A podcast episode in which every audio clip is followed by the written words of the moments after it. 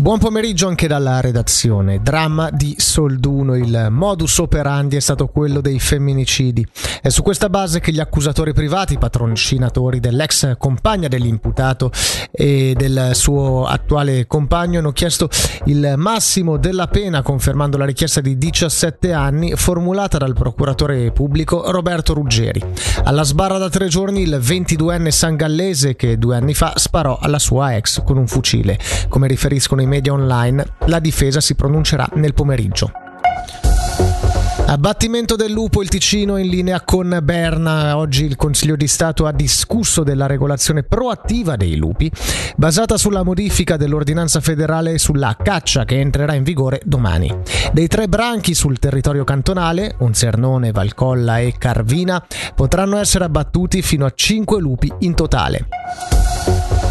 Tentata rapina nel Mendrisiotto oggi, poco dopo le sette, in un ufficio cambi di Corso San Gottardo a Chiasso. Un uomo con volto coperto da una cuffia e da una sciarpa ha minacciato con una pistola un dipendente. Dopo una breve colluttazione si è dato quindi alla fuga senza portar via nulla. Le ricerche sono scattate immediatamente. I connotati sono i seguenti: centosettantacinque centottanta centimetri di altezza, indossava jeans, una giacca grigia e scarpe marroni e portava uno zaino nero. Il dipendente ha riportato alcune scoriazioni che non hanno necessitato il coinvolgimento degli enti sanitari. Eventuali testimoni sono pregati di contattare la polizia cantonale alla zero otto quattro otto venticinque cinquantacinque cinquantacinque. Fallimenti aziendali in Ticino come in Svizzera, lo indicano i dati pubblicati oggi da Dun and Bradstreet, che vede però i grigioni in controtendenza. Nei primi dieci mesi dell'anno le ditte che hanno dovuto chiudere per insolvenza sono state quattromilatrecentoundici a livello elvetico, il dodici per cento in più dello stesso periodo del duemilaventidue. Il Ticino si muove in perfetta sintonia con la media nazionale, più dodici per cento, duecentottantacinque casi.